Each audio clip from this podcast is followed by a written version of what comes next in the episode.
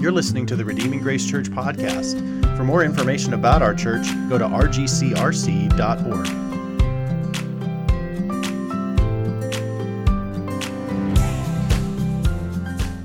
Let's open to James chapter 2. So if you want to find a Bible nearby, if you have to steal one from your neighbor, it's okay. It's okay in church to do that. So you could share with them. We're in James chapter 2.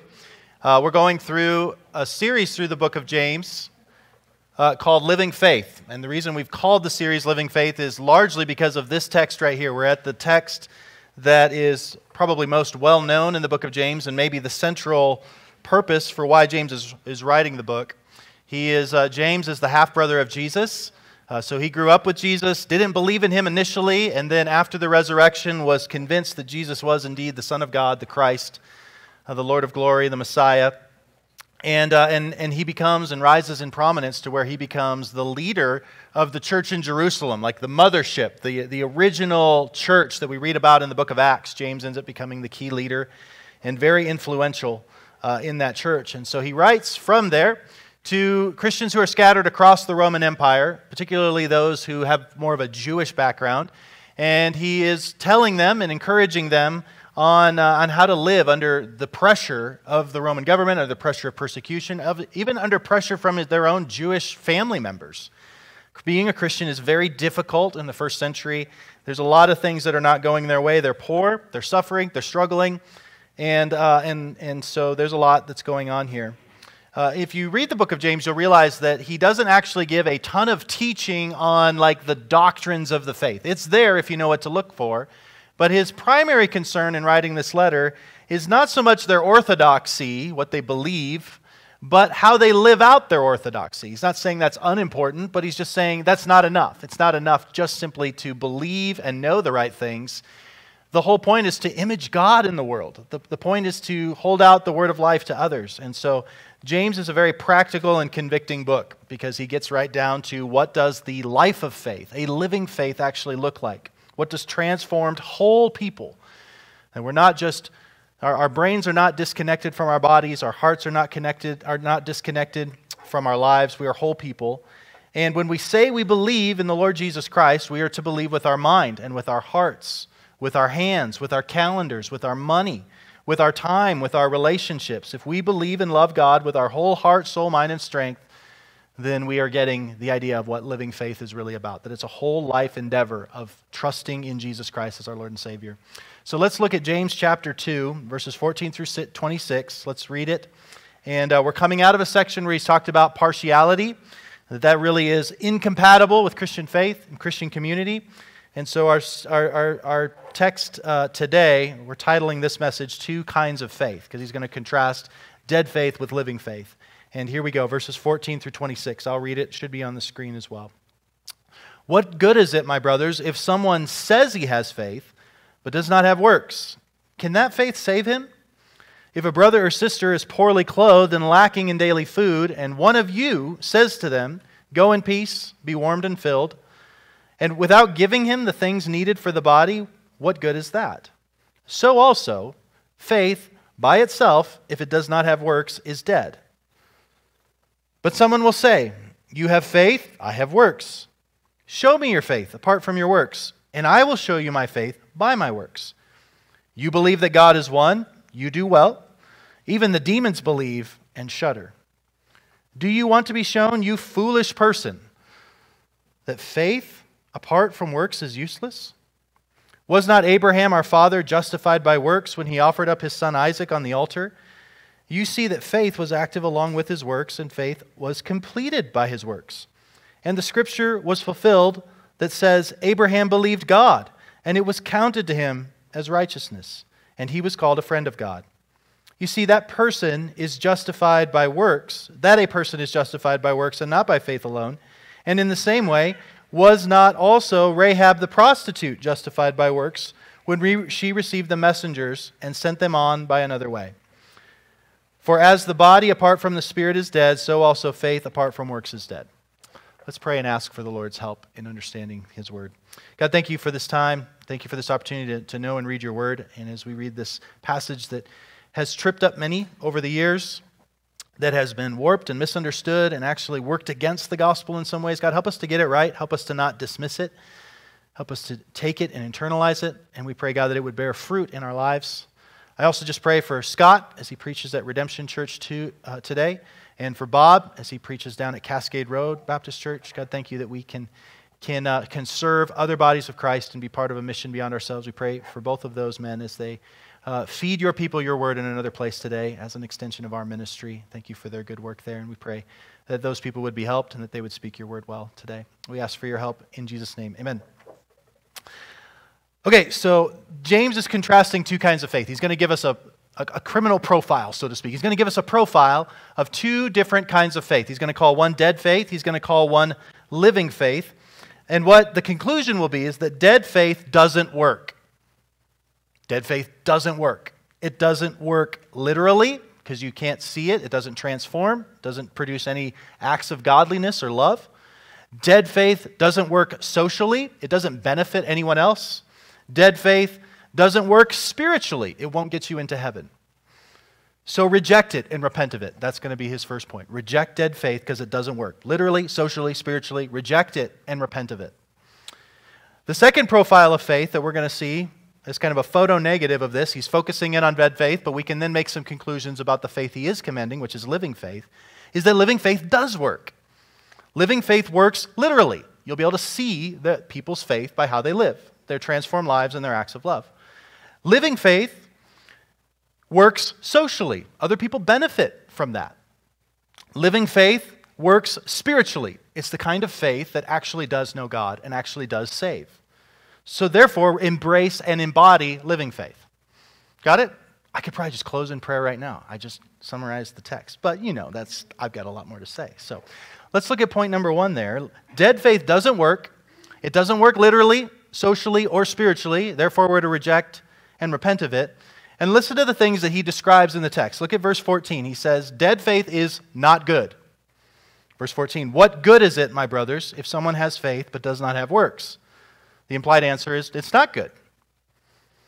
Secondly, also in verse 14, dead faith is not saving. He says, Can that kind of faith save him? The implied answer would be, No, that's not a saving faith. Verse 18 dead faith is invisible. Listen to the argument. He makes up kind of this, uh, this person. Someone will say, he's like, I can already feel the objections coming to the person. So he kind of makes up this person to argue with. But someone will say, You have faith, I have works. Show me your faith apart from your works.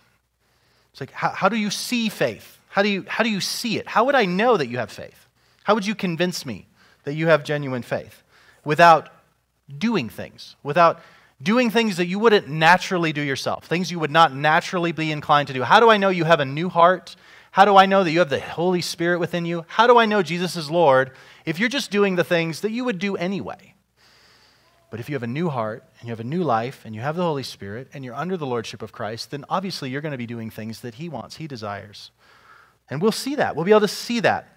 You could go to Hebrews chapter 11, where he talks about the hall of faith, right? And if you read through that passage, it says, By faith, so and so did what? So, by faith, so and so did this. By faith, so and so did this. The point being is that you can see genuine faith, you can see it in action, in life. It's one thing to say you believe in parachutes, it's a whole other thing to put one on and jump out. To do works, right? Anyone can say it, not, anyone, not everyone um, lives it out. So true faith is an action. Okay. Dead faith is invisible. I just said that. You have faith. I have works. Show me.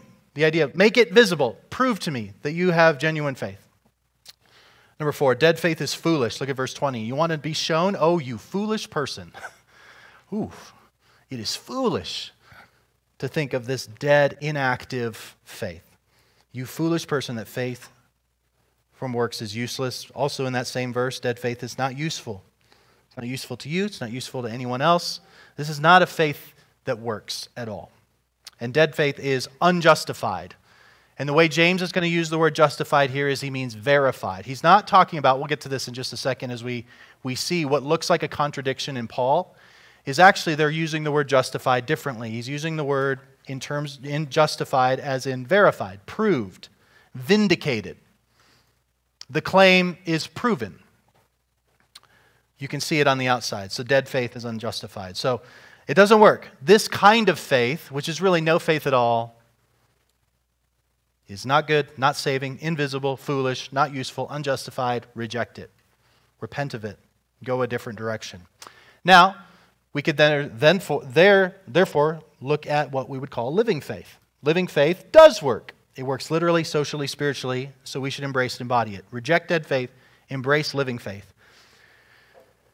By contrast, then, we could go ahead and just line the two up together. He would then, then be saying that there is a kind of faith that is good, that there is a kind of faith that is saving, that there is a kind of faith that is visible, there's the kind of faith that is wise and useful and justified, vindicated, proven, visible.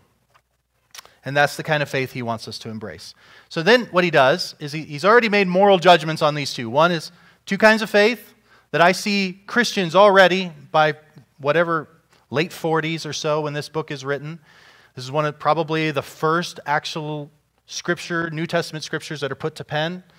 And so he's writing, and already the Christians, just 10 or 15 years into the Christian movement, are already beginning to be confused about what it looks like to be saved by grace, what that looks like. And so he's already going, hey, you need to understand that, uh, that there is already some counterfeit faith kind of hanging out there, a false faith, a dead faith, that's merely a confession, but not actually a life that's lived of conviction.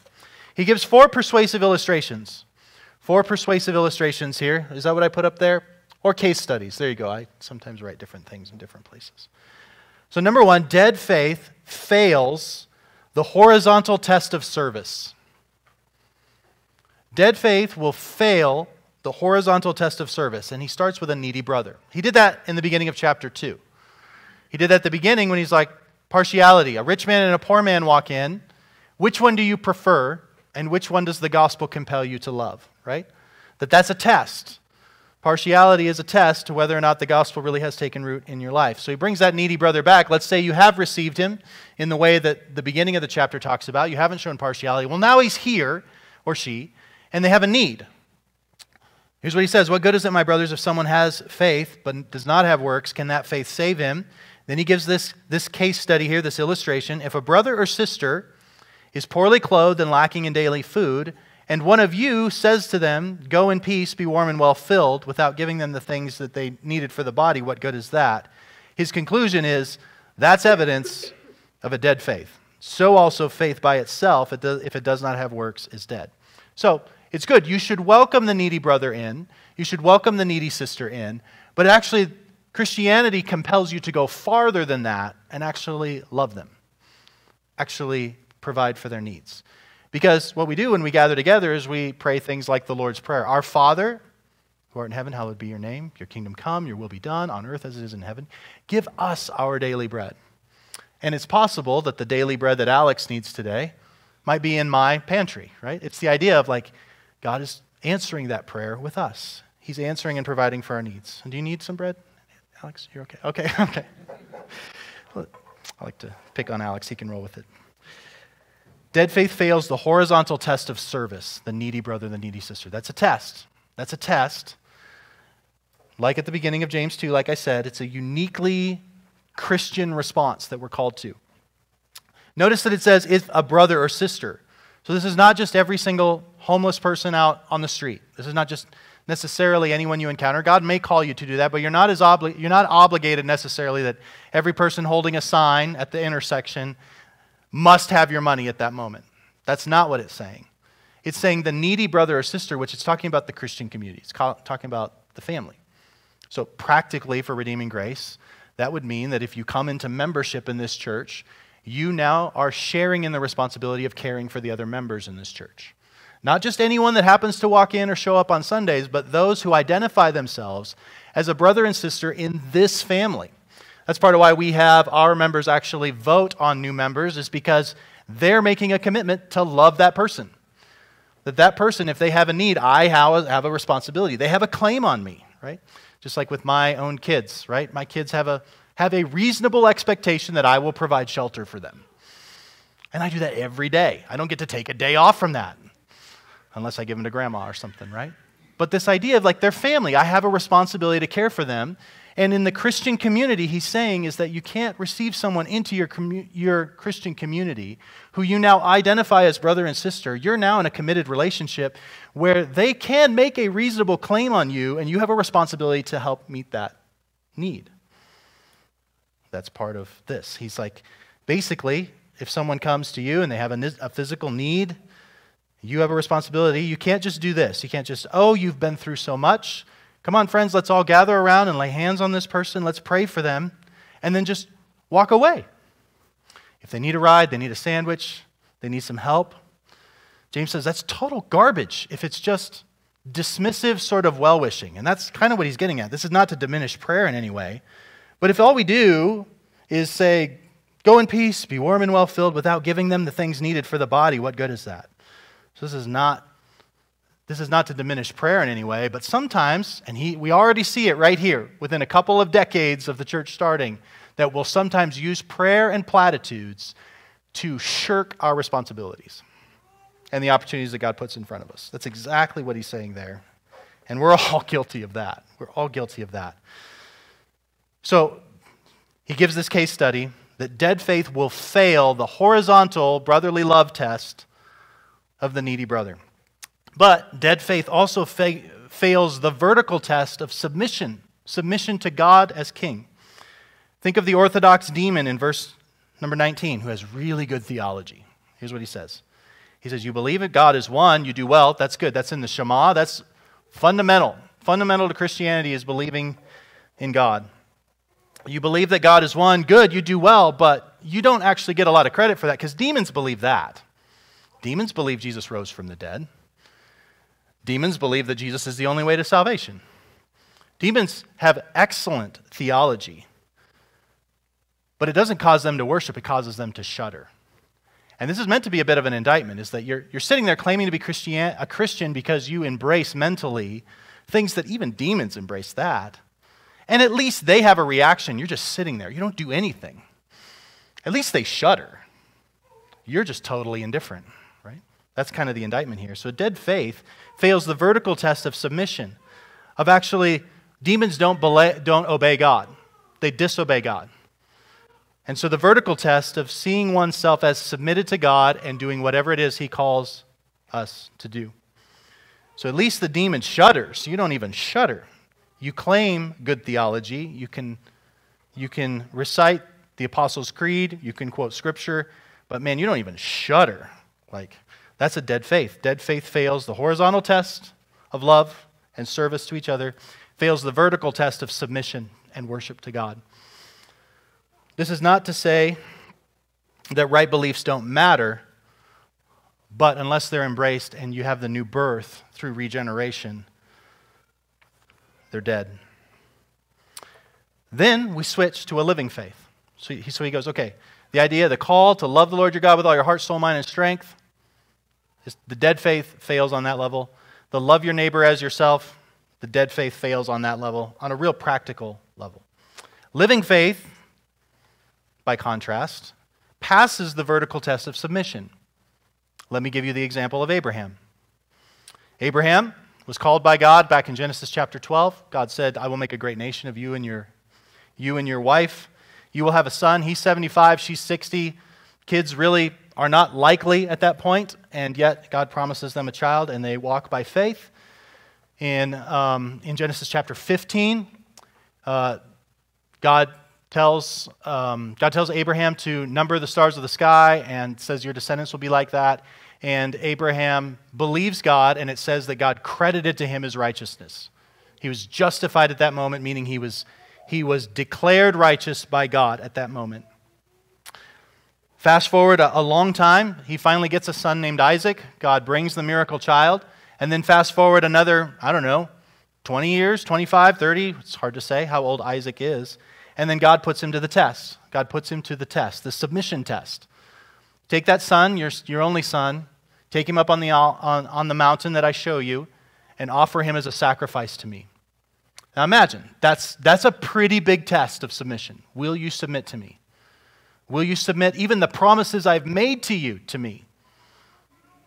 And Abraham follows through, takes his son up, and before his son is put to death, the angel stops him And God says, Now I know. It's not as if God didn't know before, but now Abraham's faith is vindicated. We see it, right? He was justified, declared righteous in Genesis 15. Fast forward 40 ish years, and his faith was vindicated, justified publicly, that we can read and see. It was because he passed the test of submission. He did whatever God told him to do. Verse, look at verse 21. This is how James says it. Was not Abraham our father justified by works when he offered up his son Isaac on the altar? You see that faith was active along with his works, and faith was completed by his works. So faith is always primary here, right? He's not saying that faith and works together are what saves. Faith alone, but that faith produces something, right? And faith is perfected by obedience. The scripture was fulfilled that says Abraham believed God and it was credited to him as righteousness. That's Genesis chapter 15. And he was called a friend of God. And you see that, he, that a person is justified by works and not by faith alone. Now, think about this for a minute. Abraham was called to a very inconvenient and stomach turning obedience, wasn't he? Think about that. Those of you that have kids, this is a nightmare.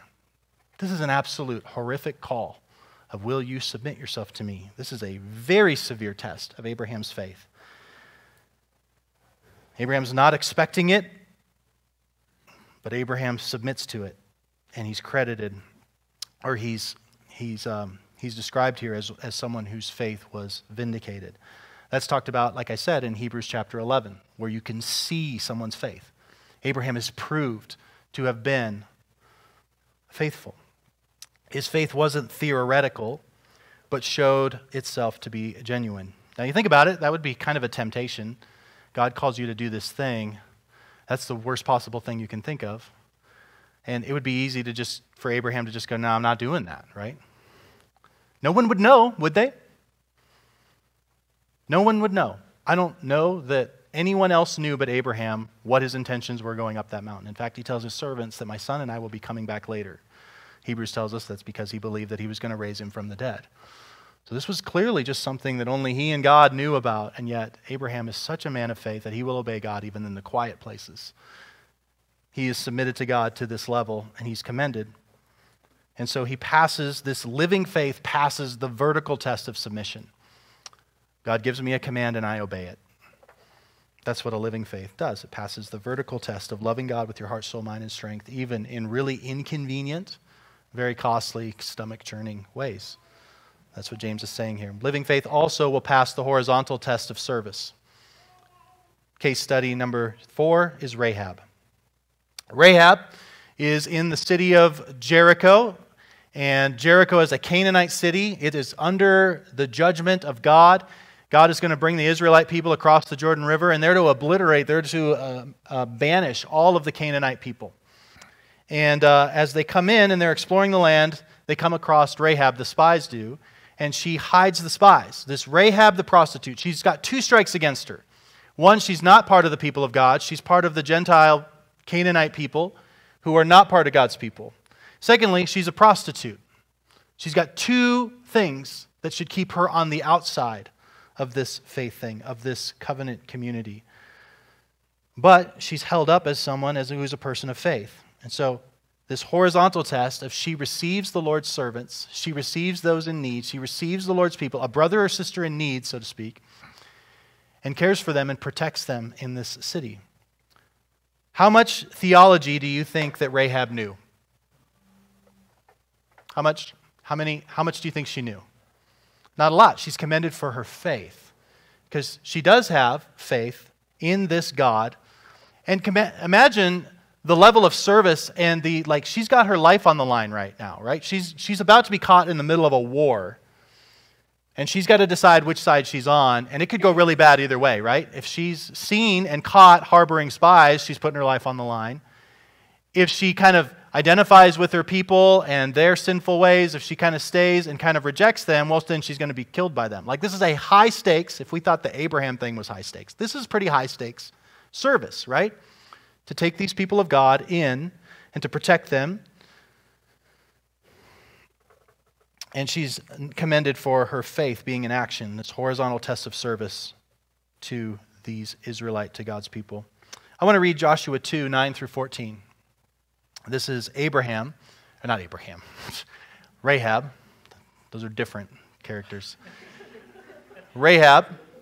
So she's received the spies, she's hid them under the roof, and then she has this conversation with them. And just think about this. This is, this is, this is just an ordinary woman who's living a very hard life in a Canaanite city. Just and, and just marvel at the work of God in her heart and her life that comes out in her works. Look at this. Joshua 2, 9 through 14. She has this conversation with them. She says, I know that the Lord has given you the land, and that the fear of you has fallen upon us, and that all the inhabitants of the land melt away before you. For we have heard of how the Lord dried up the water of the Red Sea before you came out of Egypt, and what you did to the two kings of the Amorites who were beyond the Jordan, into Sihon and, and Og, whom you devoted to destruction. And as soon as we heard it, our hearts melted, and there was no spirit left in any man because of you. For the Lord your God, He is God in the heavens above and on the earth beneath. Now then, please swear to me by the Lord that as I have dealt kindly with you, you also will deal kindly with my father's house and give me a sure sign. And you will save alive my, my father and mother, my brothers and sisters, and all who belong to them, and deliver our lives from death. And the men said to her, Our life for your life, Uh, our life for yours, even to death. And if you do not tell this business of ours, then what then will the Lord sorry, then when the Lord gives us the land, we will deal kindly and faithfully with you. Do you see? See that? What a tremendous faith she has, right? Her faith puts a lot of the Israelites' faith to shame. What a simple faith, right? She gets it. She has seen what has been happening far off. She knows she's not a part of it. And yet she kindly asks if she might be part of it. And that faith includes action. I want, I want to participate. It's not just, hey, I, I, I, I I'm going to say the right creeds and then I'm, I'm in, right? Like, it's like, no, it's like, no, I'm part of the mission. I'm part of the, the deal here. I want to be part of the people. And obviously they do. They conquer the city and her whole life and her family is preserved. She did not have it all figured out before she had faith and obeyed. She had just enough to act in faithful obedience. She did not have all the answers Doubts, she didn't have all her doubts dealt with. She didn't have all her ducks in a row, yet her faith worked. It worked. In all of its feeble and frailty, all of its newness and naivety, the faith she did have, she put to work, and that mustard seed bore fruit, right? The little mustard seed of faith resulted in faithful obedience to God. Rahab is an unexpected opportunity. She's an unexpected candidate to be a part of God's people. She couldn't have, she, should, she couldn't have scheduled this opportunity, right? It's not like she put it on her day planner for February 14th. That's, oh, that's Valentine's Day. I just picked that randomly. But she, she, she couldn't have planned this, right? The opportunity came in front of her to be included to serve these people, and she was ready. A life and death decision faced her that she did not expect, and she acted in faith in that moment. If she can be in and celebrate it, then I think we can be encouraged that anyone can be if they exercise living faith, right? From Abraham, the, the hero of the Old Testament, to Rahab, the one who is least likely to be in, both commended on the same level of a faith that is submissive and service oriented, a faith that works. So, those are the, the four case studies there that he uses to illustrate that there is a dead faith and there's a living faith that you have that you can choose from. Dead faith, you can recognize it by its fruit. It won't submit to the basic calls and commands of Scripture, and it won't actually genuinely love people when the needs come up. By, the con- by contrast, a living faith will submit to God's command, even if it's really inconvenient and kind of stomach churning, like Abraham and it passes the horizontal test of love for brothers and sisters for the people of God, even at the risk of your own life. So the burning question then is going, you look at the profile of these two faiths, which kind of faith best describes your faith? Does your faith have the kind of submission and service that flows from the gospel? Does your faith pass the test of submission to God's commands? Does your faith pass the test of service, of sometimes inconvenient compassion for brothers and sisters? I find it fascinating that of all the titles that James could use for himself, which is brother of the Lord, great leader of the Jerusalem church, what's the title he uses in Genesis 1 1? Or not Genesis 1 1, James 1 1. James, a servant of God and of the Lord Jesus Christ. What does a servant do? A servant submits and serves. Submission and service are what mark a living faith. Submission and service. Submission to God and His commands, service to, his, to our brothers and sisters in love. And I think that we will always see submission and service as a burden and something that's taxing on us and kind of a hassle when we don't fundamentally see ourselves as servants. If we begin to have the idea that Jesus really is Lord and has the right to command me whatever he wants, and that everything he calls me to is good, then I'm going to begrudge when I have to obey him. Or I'm going to want to obey him on my terms and on my schedule. But if I see myself fundamentally as a servant of the Lord, well, then he can tell me what to do whenever he wants. And he, there's nothing that he could not ask of me. I have no authority to tell him no, right? Because I'm fundamentally a servant. And there's no service that is beneath me if my brother or sister needs it. I don't determine the scheduling of that, I don't determine the degree of that. That if a brother or sister is in need, I'm fundamentally a servant of the king. And so submission and service mark who I am. Let me address this. Do we have a contradiction? Because James says pretty pointedly that faith without works is dead, that we're justified by faith and works. That seems to be pretty clearly what James is talking about there. And then we have um, Paul. I'm having a hard time with names today, getting the right names to the right people. Paul seems to say almost the exact opposite. So let's just take a couple minutes here and look at this. In Romans 4 2 through 5, Paul says this For if Abraham was justified by works, he has something to boast about, but not before God. For what does the scripture say? Abraham believed God and it was counted him as righteousness. So James and Paul both quote the same thing. Right? Now, to the one who works, his wages are counted as a gift, but as it is due, but as his due. And to the one who does not work, but believes in him who justifies the ungodly, his faith is counted as righteousness. Whereas James 2:21 says, "Was not faith our father justified by works when he offered up his son Isaac on the altar?" Those feel like opposites, don't they? One is saying, absolutely, Abraham is not justified by works. Absolutely, Abraham is justified by works. And both of them seem to almost kind of like, you're a fool if you believe otherwise. okay, we've got, a, uh, we've got something we've got to try to figure out here. Also, Galatians 2, Paul talks again, chapter 2, verse 16. Yet we know that a person is not justified by works, and we have a careful modifier there. Works what? Of the law. Okay, that's going to be helpful not justified by works of the law, but through faith in Jesus Christ. Whereas James 2:24, you see that a person is justified by works and not by faith alone. So here's what we need to do to sort of understand where it's like, ah, oh, this is it. This is why I can't believe in Christianity. It says two different things. We don't even know. Maybe, maybe Paul is a Protestant and James is a Catholic, and that makes everything work out okay, I guess. No. What's happening is Paul and James are addressing two different dangers. Paul is concerned about Gentiles who are coming into the church, and he's afraid, he's concerned that their part of their standing before God is going to be based on them keeping the Old Testament law, works of the law. And he wants to make sure that no, it's only faith in Christ that makes you right with God. Make sense? James is concerned about people who already know Jesus and are abusing the idea of salvation is by grace apart from works, therefore I don't have any obligation to do anything. He's talking about works of love. That living faith, that to be we, we must produce works of love if we're going to be considered truly in the faith. One's talking about works of the law, one's talking about works of love that are a fruit of justification. James is, uh, Paul is talking root, are standing before God. James is talking about the fruit of having been justified by God. They're using justified in two different ways. Paul is talking about our standing before God, and James is talking about the vindication of our faith before people. How can you know? How can you know? Paul is using justified, meaning declared righteous by God. James is talking about faith being demonstrated and proved.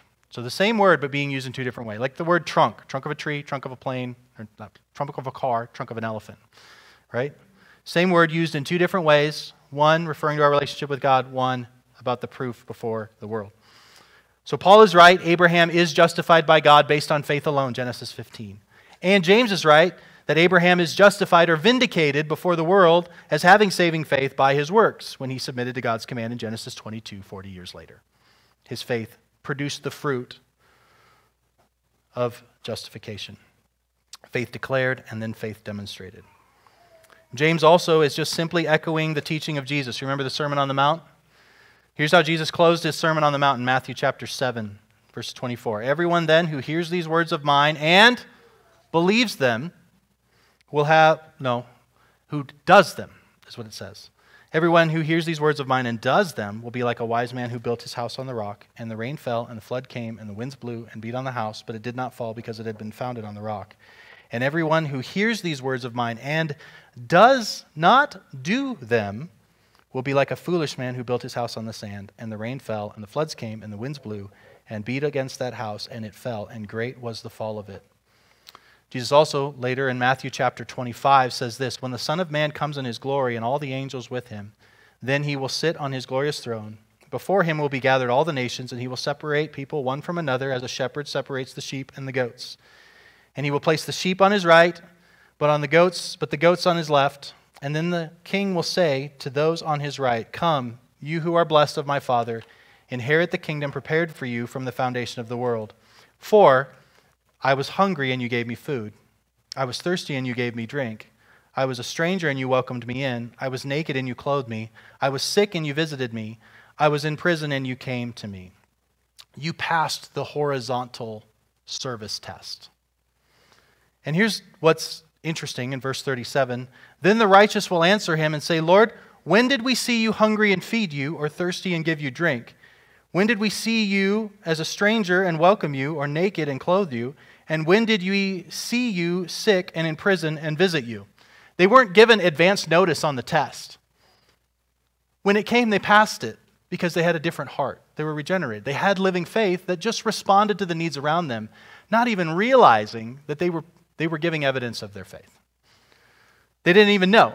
The king, was, the king was testing their faith, and they were passing the test, not even knowing they were taking a test, right? It wasn't scheduled, wasn't planned. They didn't even realize it till they got to heaven that they were actually demonstrating their faith. Verse 40 The king will answer them Truly I say to you, when you did it for one of the least of these, you did it to me. Then you will say to those on his left, Depart from me, you cursed, into the eternal fire prepared for the devil and his angels. For I was hungry, and you gave me no food. I was thirsty, and you gave me no drink. I was a stranger, and you did not welcome me. Naked, and you did not clothe me. Sick and in prison, and you did not visit me. And then they will answer, Lord, when did we see you hungry, or thirsty, or a stranger, or naked? Or sick or in prison and did not minister to you? If you'd, if you'd have let us know when the test was coming, we would have made sure to have the right answers. We would have responded rightly, right? That's not how it works. That's not how it works. He said to them, Truly I say to you, as you did not do to one of the least of these, you did not do to me. And these will go away to eternal punishment, but the righteousness seen to eternal life. So it's not the equation is not works equal salvation. And the equation is not work, faith plus works equals salvation. That's not what's being said here. What's being said is that true living faith equals salvation plus works. Your faith actually does more than save you. It transforms you into a image bearer of God. It, it transforms you into a worshiper and a lover of God. It transforms you into a servant. You're missing, you're missing, it's like going to a buffet and only getting the salad. like, no, God is doing more in your faith than you realize. Living faith will save you and make you really useful in this life.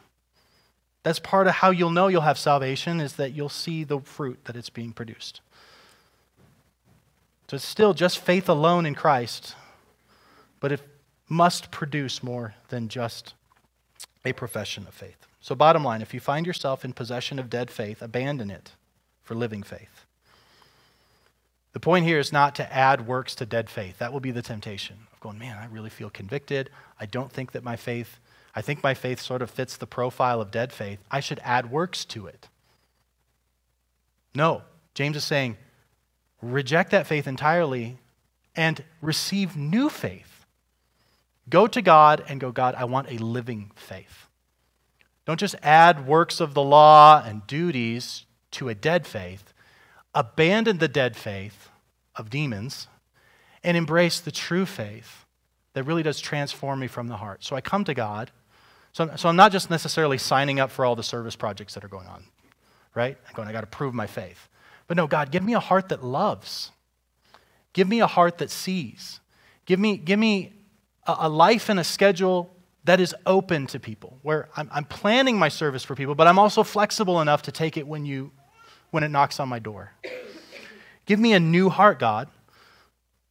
Give me a living faith in Jesus that actually produces all the fruits that you desire here, that you call for here. What we find here is that living faith is not, is not part time, it's full time.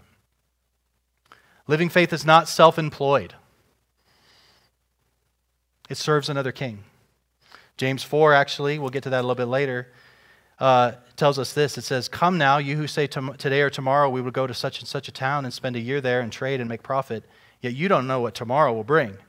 What is your life? You are a mist, and it appears for a little while and then vanishes. Instead, what you ought to say is, if the Lord wills, because he has the opportunity to interrupt my schedule, to interrupt me. He did that with Abraham, did that with Rahab. The dead faith is unresponsive to that. The living faith is responsive to that. You think of, um, also, I'll finish the text here. Instead, you ought to say, if the Lord wills, and will live and do this or that. As it is, you boast in your arrogance, and all such boasting is evil. So whoever knows the right thing to do, even when it doesn't come in my plan, and fails to do it, to him it is sin. Oh, I'm a servant. I'm a servant. I'm not sovereign, I'm a servant. And I'm submitted to him, and I serve him. One man came up to Jesus wanting to justify himself, saying, um, Who is my neighbor, right? It's almost like he's got kind of got his notebook out. Give me the to dos. Who's, who's in? Who do I have to serve? And then he gives the parable of the Good Samaritan, right? The man is beat up in the ditch, some, and someone needs to help him. The Levite, he's busy. He's got things to do. The priest, he's busy. He has things to do. The Samaritan comes. He's busy. He has things to do too. But he loves his brother. He loves someone that's not even his brother. And then Jesus turns around on the man. When we're talking about the command to love your neighbor, who was the one who was a neighbor here? And the man says, the one who was kind to him. So living faith is not part time, it's full time. Living faith is not self employed. Living faith is never invisible.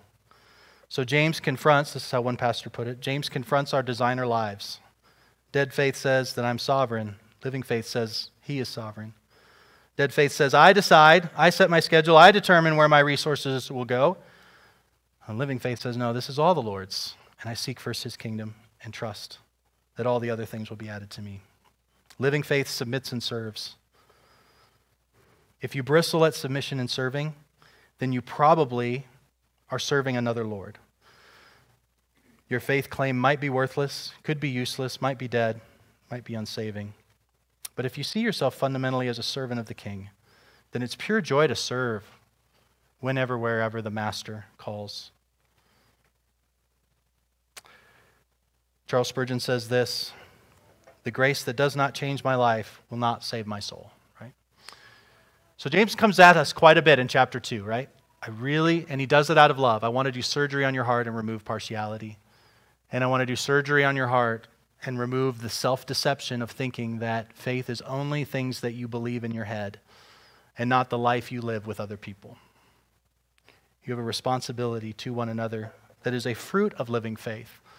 Not the root of it. It's not what produces living faith. Jesus Christ does that. Through the death and resurrection of Jesus, we put our faith in him and he transforms us into his likeness. So if you're sitting here today and maybe you don't have faith in Jesus, maybe you're realizing now that you have a dead faith in Jesus, then just turn to him. Repent of it. Repent of it and ask for him to change your heart. And then begin taking steps of obedience, the obedient things that you already know. Begin to, begin to actually live as a servant of the king. Begin to obey basic commands in the scriptures. Begin to serve in little ways and grow into this. This would be overwhelming to take on all at once, but just start somewhere of going, Lord, I, I repent of my sin, I put my trust in you, and now I'm going to live out that faith through obedience to you. Romans 12, 1 and 2 says, Offer your bodies as a living sacrifice, holy and pleasing to God. This is your spiritual act of worship. This is a right response to God. This is a living faith. Let's pray. God, thank you for your word and this really challenging passage where James really does um, expose what could be a potentially damning faith. And so, Lord, I pray that you would help those in this room, maybe those who, um, those who might need the conviction of this passage. I pray as they would feel it. Those who a passage like this might unnecessarily um, unnerve them. God, those that might have genuine faith in this, in this room, but it's just sort of fragile, I pray that you'd protect them from any misunderstanding of this passage. We pray, God, that your Spirit would be doing a lot of individual work that is impossible to do in a, in a general sermon, but God, we pray that in, you, in the hearts of people, you would be using your word and your Spirit would beginning to begin to do the kind of corrections and healing and convicting and saving uh, that each individual person needs this morning. We ask these things in your name. Thank you for listening to the Redeeming Grace Church podcast.